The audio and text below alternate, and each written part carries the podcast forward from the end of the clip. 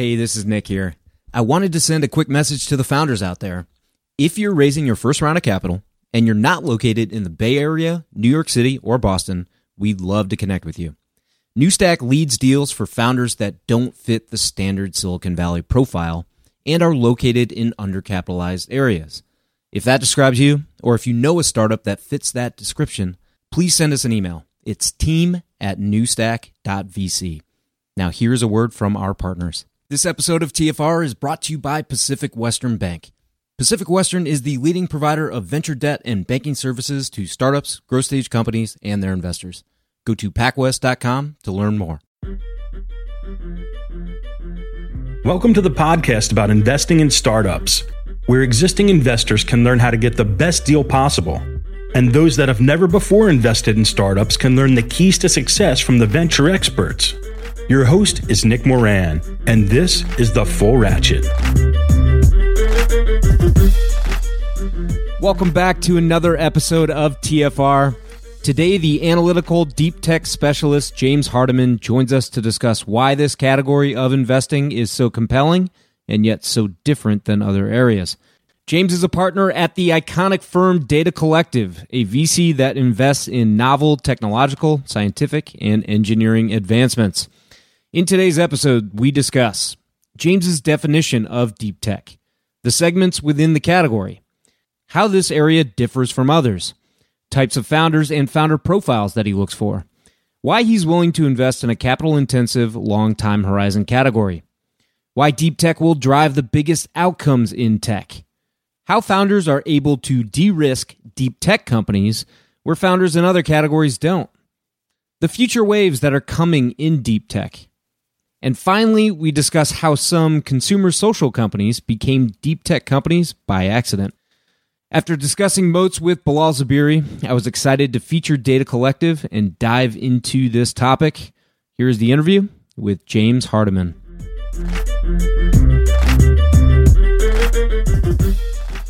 James Hardiman joins us today from Palo Alto. James is a partner at Data Collective. He has extensive experience advising healthcare and biotech companies on their sales and marketing strategy.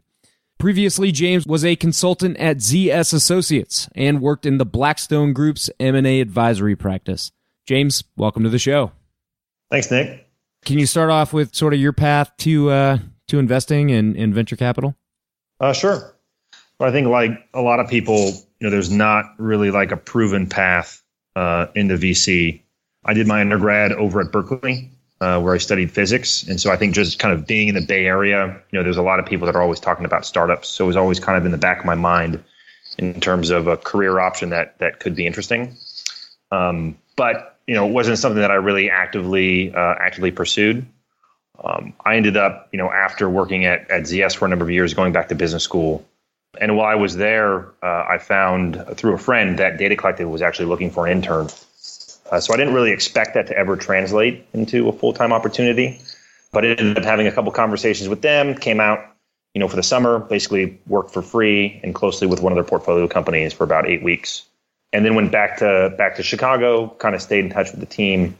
You know, continued to kind of look at some stuff for them, and then it ultimately just turned into you know a full time opportunity, uh, which I'm really you know really thankful for. Can you talk about your focus area at Data Collective and maybe highlight some of the portfolio companies that you've led investments in? Yeah, certainly. Uh, so, because of my background, having done you know, data analytics for biotech and pharma companies, I do spend a lot of time looking at things in that space. You know, particularly things at this intersection of, I'd, I'd say, biology and intelligence. Um, I probably spend about half of my time doing that stuff. Um, and then the other half of my time is more on the longer tail of things. I'd say of, of the people on the team, I'm probably more more the generalist. And so if something comes in that's not going to be routed, you know, immediately to a specific partner, I usually take kind of a first pass.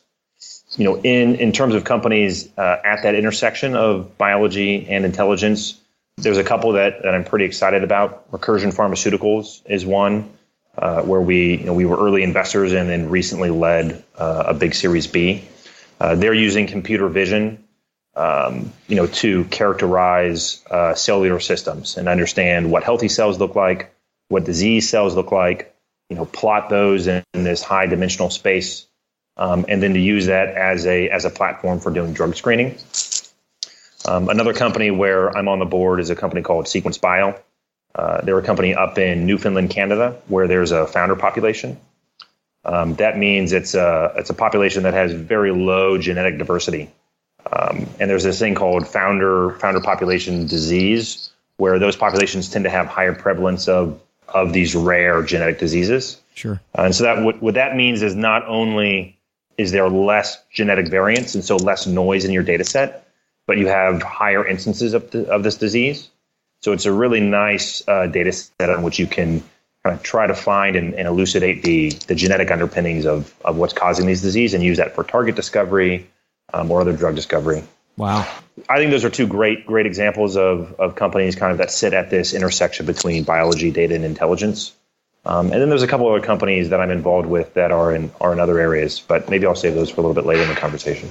Right. And can you talk about the entry point for you guys? Uh, you know, where do you like to invest? What stage and check size?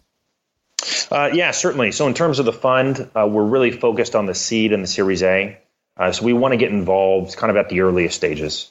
Um, check sizes vary, you know, typically anywhere from 250k uh, up to five million, kind of depending on whether that's you know at the seed stage or the Series A you know, we're really looking for companies where there's a deeply technical asset that kind of creates, I'd say, differentiation and then sustainable value over time. So really where where we're focused. Uh, we do have some later stage funds, so we have kind of the capital for doing you know larger later stage deals, but those are really really reserved for for companies where we've been involved from the beginning. Gotcha. So I was fortunate to have Bilal Zuberi on the program to talk about moats primarily, and uh, we also touched on deep tech. Um, but I would I would like to go deeper. Pardon the pun here, but I'd like to go deeper on hmm. this topic today. And um, yeah, you know, I know you've got a specialty in this area. You've thought really deeply about it, but uh, can you can you start off just kind of with an overview of how you think about deep technology? Sure. So when I say deep technology, I usually mean a company where there's some kind of technological, scientific, or engineering advancement. And that's really the core asset of the company. And so when I think about, you know, this field, I tend to think about companies that either fall into biotech, you know, med tech, you know, semiconductors, um, quantum computing. You know, it's, it's usually easy to point at something and say, you know, that's what's novel. That's why this company is special. Um, and I would maybe contrast that with uh, things that tend to be more business model innovation or more, um, you know, what I think uh, a lot of people have been, been investing against for the last 10 years, which is kind of this transition from, you know, physical to digital. Yep. Let's take these business processes that, you know, used to be pen and paper, you know, let's, let's put them on the cloud. Um, or let's take something that someone used to have to um, get on the phone uh, and call a taxi and design an app, you know, and put it on someone's phone. Um, you know, you can certainly make a lot of money doing those things. There's a, there's a large number of investors that have been extremely successful. Um, but I think that's a, you know that's an area that um, as people have invested against for the last ten years and and um, maybe have started to saturate um, uh, you know the problems or, or, or, tackle all of the problems that um, that can be addressed this way. There's been more of this pendulum swing back to you know deep tech. Let's invest in things that are really hard, you know, that are expensive and through that nature impart you know long term kind of competitive advantage. Um, I think those are the things that we're we're interested in. I think VC has a long history of investing in that. Sure. You know, people credit VC. You know, the, the the first instance of a VC investment all the way back to I think Fairchild Semiconductor back in like the 1950s. Um, that was clearly a, a, a deep tech investment. Um, and I think as um, you know, as new platforms evolve, things will shift back towards okay, let's take processes that existed on something else and part them to this new platform. But as that opportunity kind of diminishes over time, then there's this pendulum swing back to back to deep tech, and I think we're really starting to see that see that now. Gotcha. So, are you primarily avoiding tech-enabled businesses?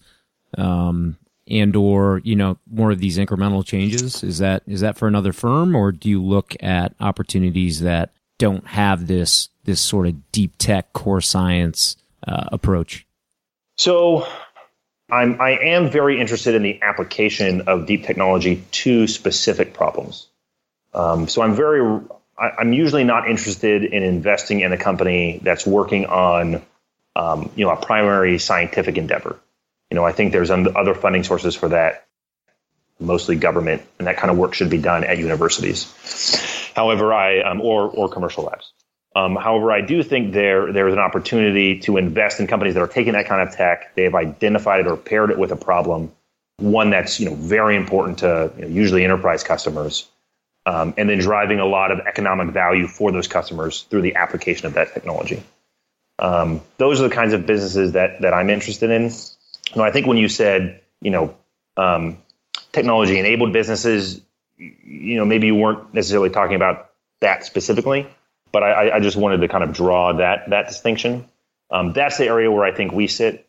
Things that are much more, as I mentioned, you know, let's take something, a business process that existed, manifest it in a SaaS business. Um, you know, that's that. Those, those are things that I, I, are better fits for other firms. And I will, I will, will readily admit that those can be great, great investments, and you can build really big businesses doing that. It's just things that uh, you know here at Data Collective we're not we're not interested in. Can you talk more about the categories and or subsectors that you look at within deep tech? You mentioned a few before. Um, but can you talk more about those categories and maybe give us some examples or some applications or some you know real tangible uh, instances of of deep tech? Uh, sure. So I talked about a couple biology companies earlier. So I think um, I think you know one big wave that's really coming is you know the synthetic biology or computational biology waves.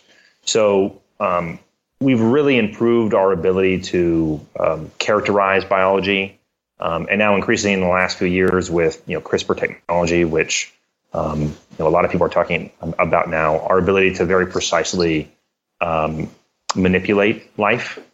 Uh, and I think there's a lot of opportunity to take um, you know biological systems you know, manipulate them either for the treatment of disease or for the production of, you know, chemicals. And there'll be a lot of there'll be a lot of value that's created by um, by doing that. And I think that's something that we just haven't had the ability to do historically. And so there's a very you know, credible reason as to you know why these companies haven't been built yet. Um, and so I think that's I think that's one massive wave that that we've been investing in for at least the last several years. Uh, one of the companies in the portfolio is a company called Zymergen. You know, they tend to work with large chemical companies um, like the Dows the DuPonts of the world. You know, they take their, um, you know, the microbes that they, they might they might be using to produce some chemical, and then they can very rapidly drive them towards a theoretical yield. So you can take some input and now get more output for it. And in those businesses, that savings that basically flows through the balance sheet all the way down to the bottom line. And this is something that you know we've only been able to do relatively recently, and Zymergen in particular, I think, is doing it on a scale um, that I haven't seen any other company doing. Um, I think that's part of the reason why they've, you know they've scaled you know, so rapidly uh, and have been been so successful in such a short amount of time.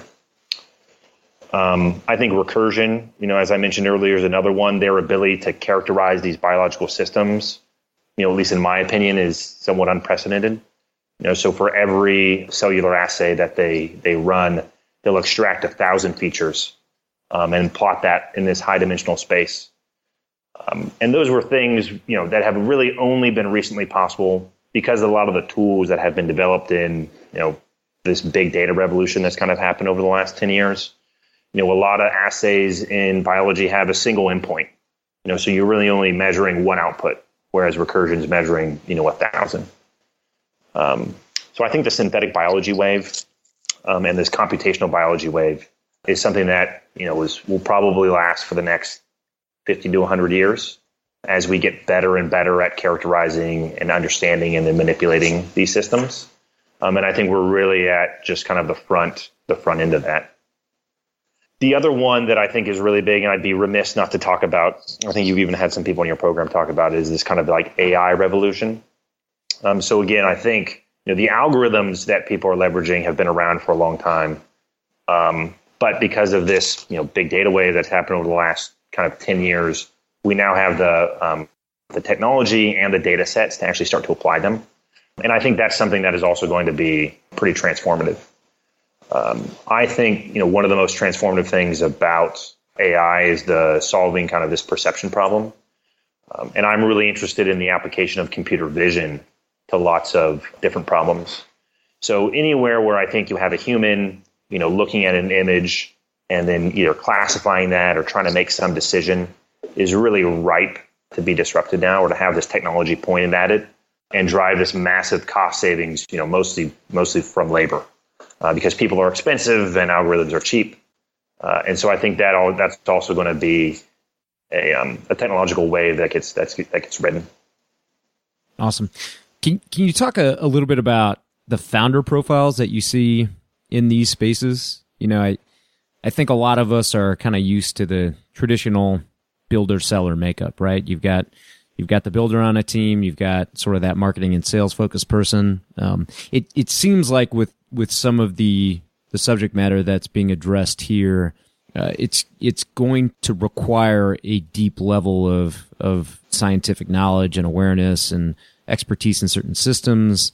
Um, but that's me speculating. Can can you talk about the founder profiles that that you're seeing across maybe your portfolio companies and and some of those that you're you're prospecting for investment? Yeah, no, I think I think that's I think that's absolutely right. I'd say what what I'm looking for now in teams is uh, usually the marrying of these two skill sets. Um, so in you know in computational biology, you know there's a lot of biologists out there. You know there's a lot of people that understand computer science, but there's actually not that many people that are that are that are deep experts in both of those. And so I think you can either take two approaches. One, you can either try and find the people that have deep appreciations of both of those things, um, which I'd say at this stage in the field is probably still important. And this is going to be a broad overgeneralization, but you know the biological people that have been trained in biology oftentimes have a certain um, they have certain mental models that they take to thinking about the world. Um, you know, and those are different than the ones that people who've studied CS are trained in. And so, finding someone that has uh, been trained in kind of both of those fields, and so can understand you know where they can be combined, um, but where you know someone who otherwise you know maybe dabbles in both, tries to push things together, but that's just the dead end and would ultimately fall apart. Um, I think that's why it's important, at least at this stage, to kind of find people that that have a deep expertise in both of those. Um, sometimes you can find those in two different people. You know, so someone that has a deep biology background is paired with someone um, you know who maybe comes from you know the CS side of the world, and together they can um, they can solve the problem. Uh, but again, sometimes there can be this mismatch um, in the in the mental models that sometimes those people apply apply to problems. Um, I'd say on you know on the AI side, you know I am looking for you know someone that is deeply technical, but then also has deep domain expertise. Um, in this instantiation, I, I, think I'm more open to those expertise manifesting in two separate people. So I think you need someone you know who understands the algorithms, their limitations, how to um, you know take a problem and structure it in a way that it's amenable to um, you know the science that we've developed. But I also think you need someone who who understands the domain. You know, what are the problems? What are the pain points? You know, what are people going to pay for? You know, the the joke that I that I kind of make is that you used to read all about these you know these business founders who are like just trying to find that technical founder, and now I actually think the roles have been reversed, where you know you'll have some AI expert, but he's really trying to find some domain expert, um, you know, or business guy that he can pair with. Right. Um, and and I think I think both of those things are really important, which is you know similar to the to the the builder seller model that I think you you articulated in your question. Uh, so I think that's still you know the the ideas that that advice is built on. I think is still very much true in this in this area. And the question is just you know does it does it need to be in the same person or can it manifest in two people? Well, and it's always a challenge. I was just talking with Ben Narasin from NEA about this, and it, it's always a challenge not just finding the right skill sets, but the right disposition overall, right? The people that have the right risk profile sort of in their mental makeup and have the tenacity and sort of the, the willingness to go the extra mile, uh, for many years to, to kind of realize, you know, something like this outside of a research lab, but in a real commercial context. yeah I think that's right. When I think about deep tech investing, there's not as much opportunity or room to pivot. Um, right. And so I do right. think it takes a certain amount of, you know, it does it does take a, a profile of someone that you know is confident in the technology and the application and has done the work to really validate that up front. Um, I, I think deep tech investing does not lend itself as well to this, you know, move fast and break things where let's build it and see if the market adopts. Right. I think that kind of philosophy around company building, you know, is really built on the back of this this business model innovation where it's you know it's cheap to write code. You know, you can take a bunch of um, developers and have them you know be working on one problem and then very rapidly point them in another direction. When your asset is you know is some fundamental technology, yeah, you can think about where you might apply that differently, but you know the fundamental tech is not is not going to change. And so I think some of the models that people have applied, or maybe the conventional wisdom that has emerged in the last 10 years, really on the back of this, you know, software is cheap, you know, our marginal cost is zero. So let's just iterate until we find a niche against which we can scale this business. You know, that that model does not work very well in deep tech investing.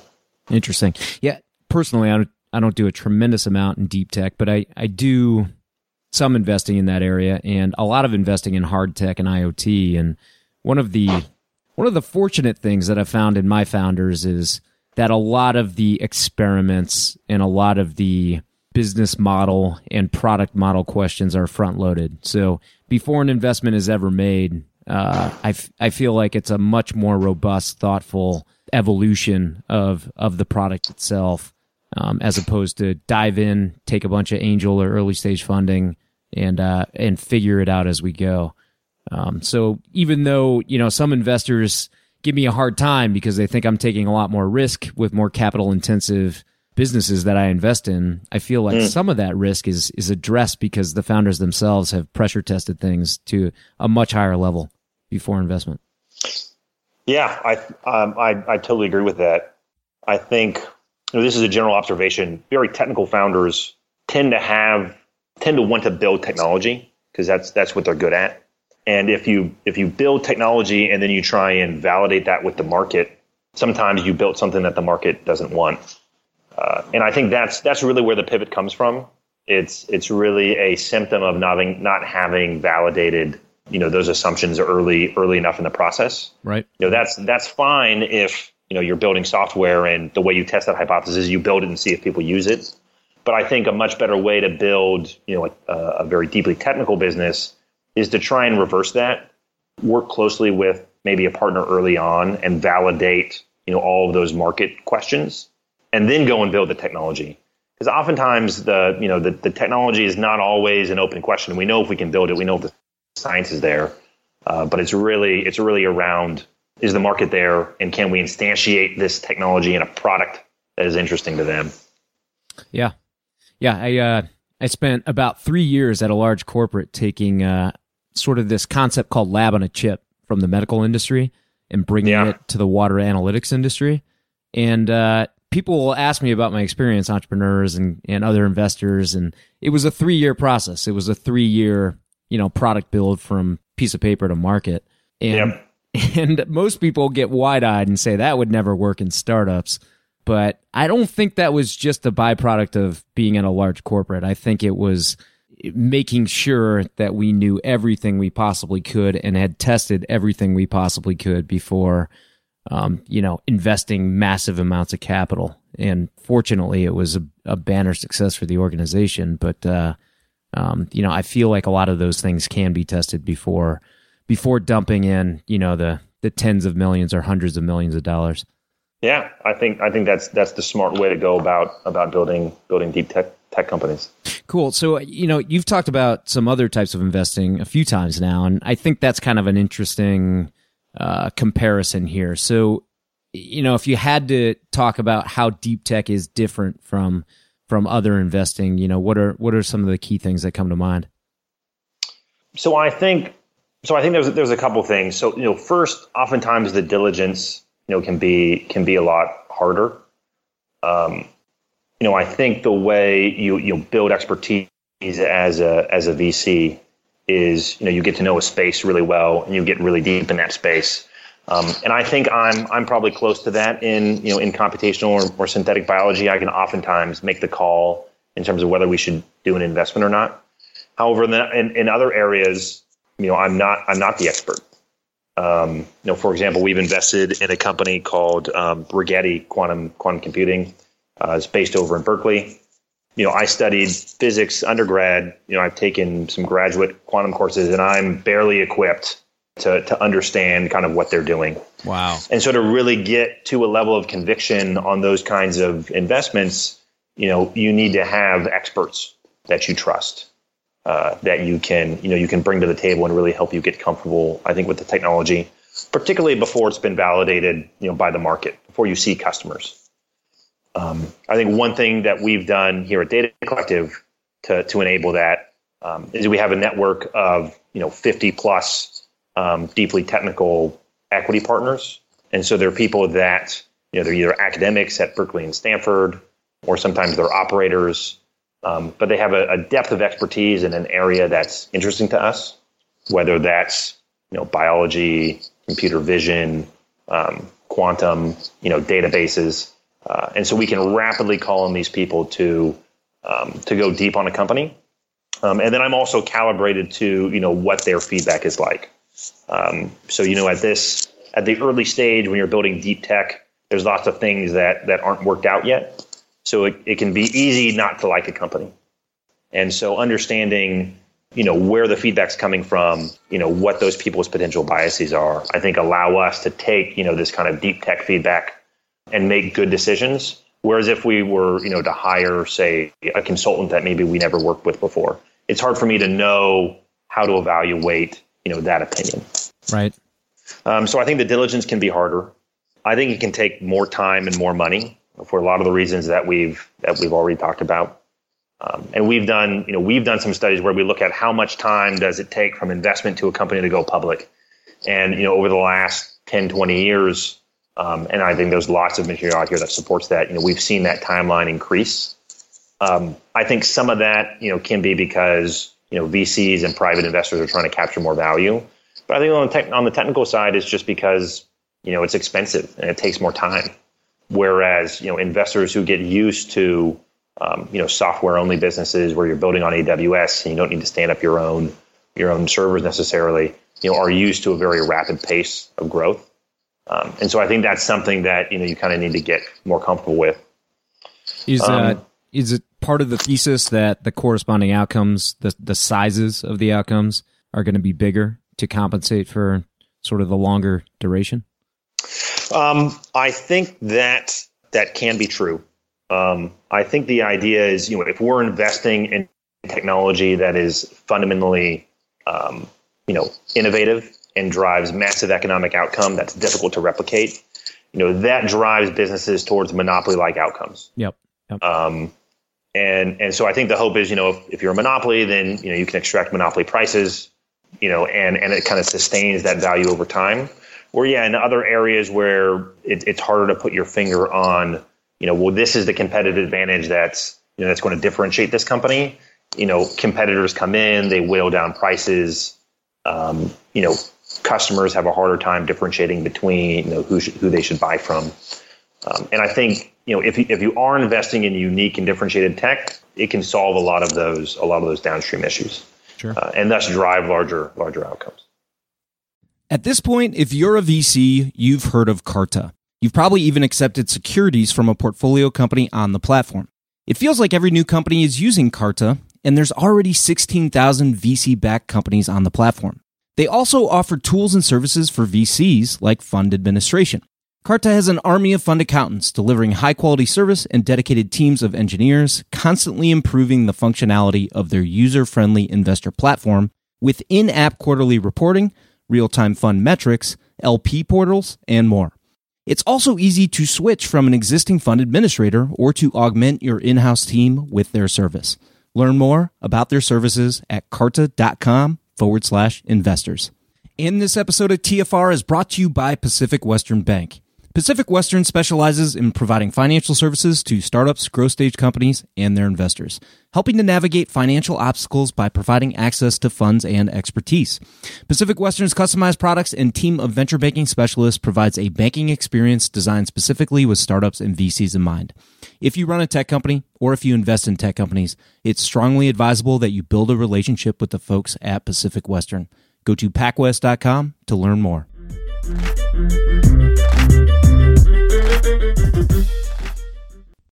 Sure. Other thoughts on you know how how deep tech may may differ from from some other investing approaches? Well, I think I think there's fewer there's fewer VCs in the space. You know that you know if you if you have the opportunity to invest in a you know high growth, low friction software business, um, or something that might take a little bit more time uh, and there's some more technical risk around. Um, I think we've seen the market kind of gravitate towards the former. Um, so I think there's just a smaller subset of of potential co-investors, um, and so you know, so I think that you know that can have some challenges. Um, you know, I think it, it's just a yeah, it's just a smaller smaller space. Hmm. Opportunities and advantages there, I guess. Yep, I think I think that's right. So you talked about some of the categories in deep tech and some of the some of the areas that you're focused on now. Um, are those some of the same areas that you're looking at in the future for some of the, the waves that are coming in deep tech, or are there some other areas that you think may be nascent but but are coming? So I, I, talked about AI, and I think that is going to that's going to be an enabling technology for for lots of things, particularly better robotics and automation. I didn't really specifically talk about that. I I think that's you know that is kind of fundamentally going to be a deep tech area. Whenever you're building hardware, um, you know it's it's usually expensive. It's very difficult to do that well um, in kind of a robust way that you can deploy a product to a to a customer site. Um, I think that's going to that's going to be another another big wave that we've you know we've really already already seen. Um, you know, the one that gets talked about most is autonomous driving. Sure. Uh, but I think that will I think robotics and automation will will be important in agriculture. I think it'll be important in manufacturing. It could potentially be important in, in elder care. Um, you know, I think that's that's a very hard problem to solve to build like a general robot for that. But I think there'll be you know there'll be pieces that get picked off. So I think I think that's an area that that I'm really interested in. Um, new materials, I think, is one. So we invested in a company called uh, Citrine that uses AI for materials discovery. Um, and so really any any company that cares about the properties of the materials that they're integrating in their product, uh, you know, is a is a potential customer and could use AI to make you know, cheaper, higher performance, you know, better optimized materials for whatever their their application is. I think those are the kinds of like massive problems in industries that um, you know, in, uh, artificial intelligence has the ability to to start to address. And I think um, you know, new materials might be um, you know might be like its own category.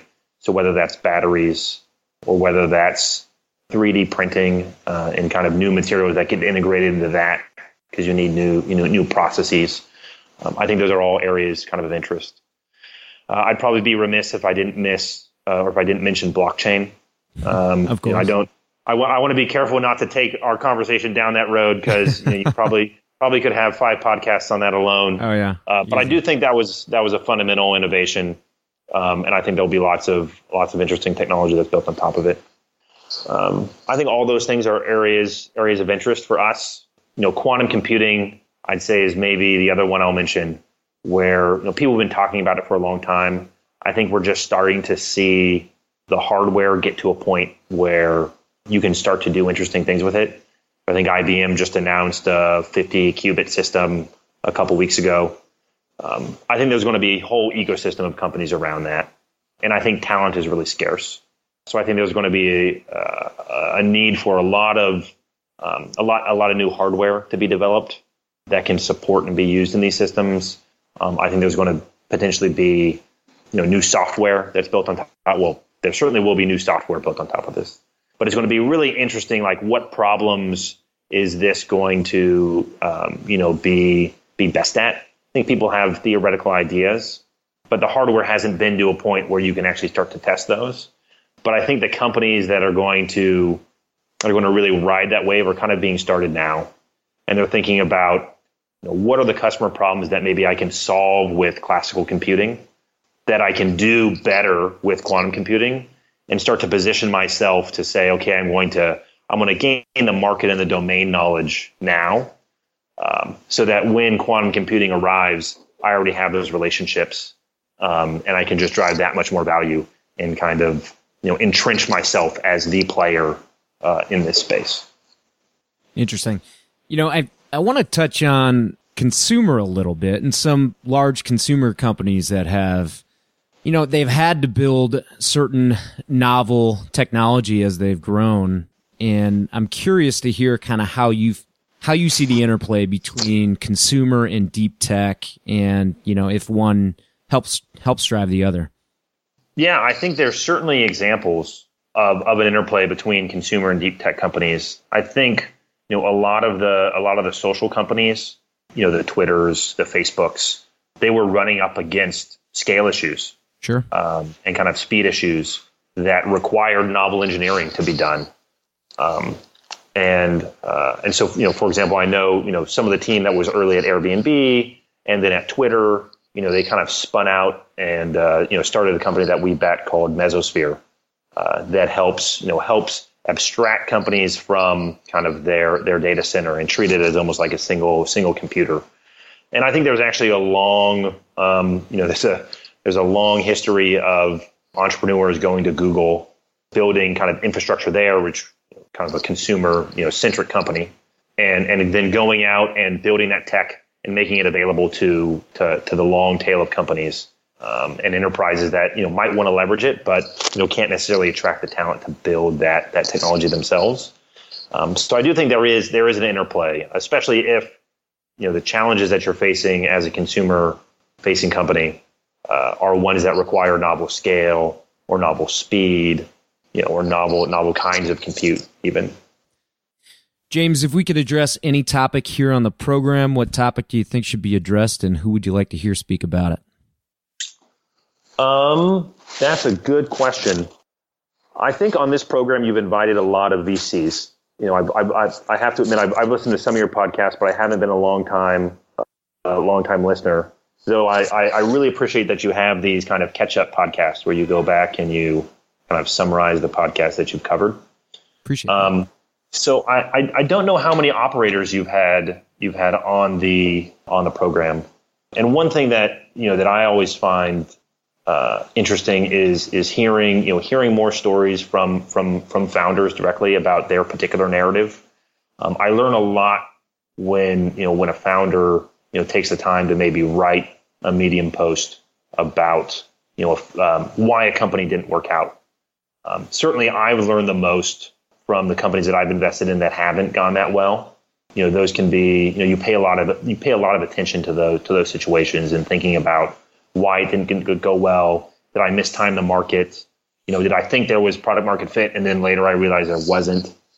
Um, and I think in general that's true in life. You learn a lot more about your failures than you do about about your successes or from your successes rather. Sure. Um, but I don't know if there's a I don't know if there's a central forum where founders can kind of come and talk about you know the challenges that they've had. Maybe going back to like we talk about wanting to celebrate failure, but we often we often actually don't. Um, and that might be that might be interesting to hear from if you can kind of get people to talk about those things. I bet there would be a large, you know, I certainly would be interested in, in hearing those those stories. That's great. Uh, what investor has influenced you most, and why? I think that what I've come to what I've come to appreciate is VCs are incentivized to you know appear kind of like all knowing. Uh, and like, oh, we knew this outcome was going to be huge for these reasons, and these are my frameworks. Um, I don't know if there's a there's one investor that I can point at that uh, um, that I've said I've I've learned the most from that person. I think everyone has their own way of of practicing VC, uh, and one thing that I've thought about, you know, over the last four years is you know what is my style? How what kind of VC do I want to be? You know, what things work for me? And so there's a lot of investors where I've, um, you know, I've learned, you know, kind of like bits and pieces from. I don't think there's there's there's not a VC out there where I I wish I was that person. Um, but I think I have a I, you know I have a lot to learn from people who have been around and in the business for a long time. You know, certainly at my firm, you know, Matt Ocko, I've learned a ton from. You know, great uh, deep tech investor has been investing for 20 years. Um, you know, with uh, with a ton of successes. Um, you know, I'd say also on my team, Scott Barkley, deep expertise in healthcare. Um, I've really learned a lot from him in terms of um, you know what it means to be a successful investor in that space. Um, and then I try to read a lot when other investors kind of write and put that out there. So I think, you know, Fred Wilson, um, you know, I try to read a lot of his blog posts, uh, and I've certainly learned a lot, a lot from him. Uh, Brad Feld, people like that. Awesome. And finally, just to wrap up here, what's the best way for listeners to connect with you? Uh, yeah, I'd say um, you know trying trying to reach out to me through through my network. One thing that one thing that that I've come to appreciate at the seed stage is there's a lot of companies and and people that reach out to me directly. Uh, you know, I I tend you know I'll, I'll I'll take a look at materials and you know sometimes have a quick have a quick phone conversation.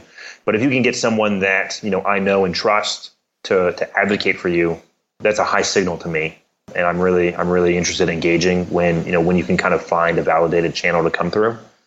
Um, and I also think that you know that signals to me that you have the ability to kind of leverage your network and to get introductions, which I think is really important at the earliest stages.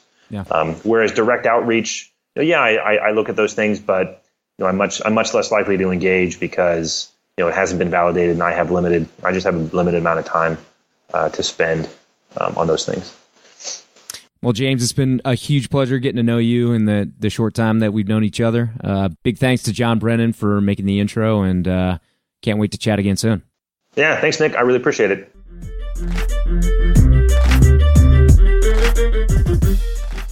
All right, that'll wrap up today's interview. If you enjoyed the episode or a previous one, let the guest know about it. Share your thoughts on social or shoot him an email.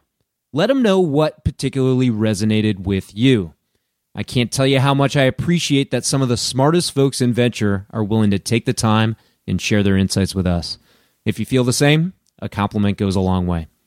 Okay, that's a wrap for today. Until next time, remember to overprepare, choose carefully, and invest confidently. Thanks so much for listening.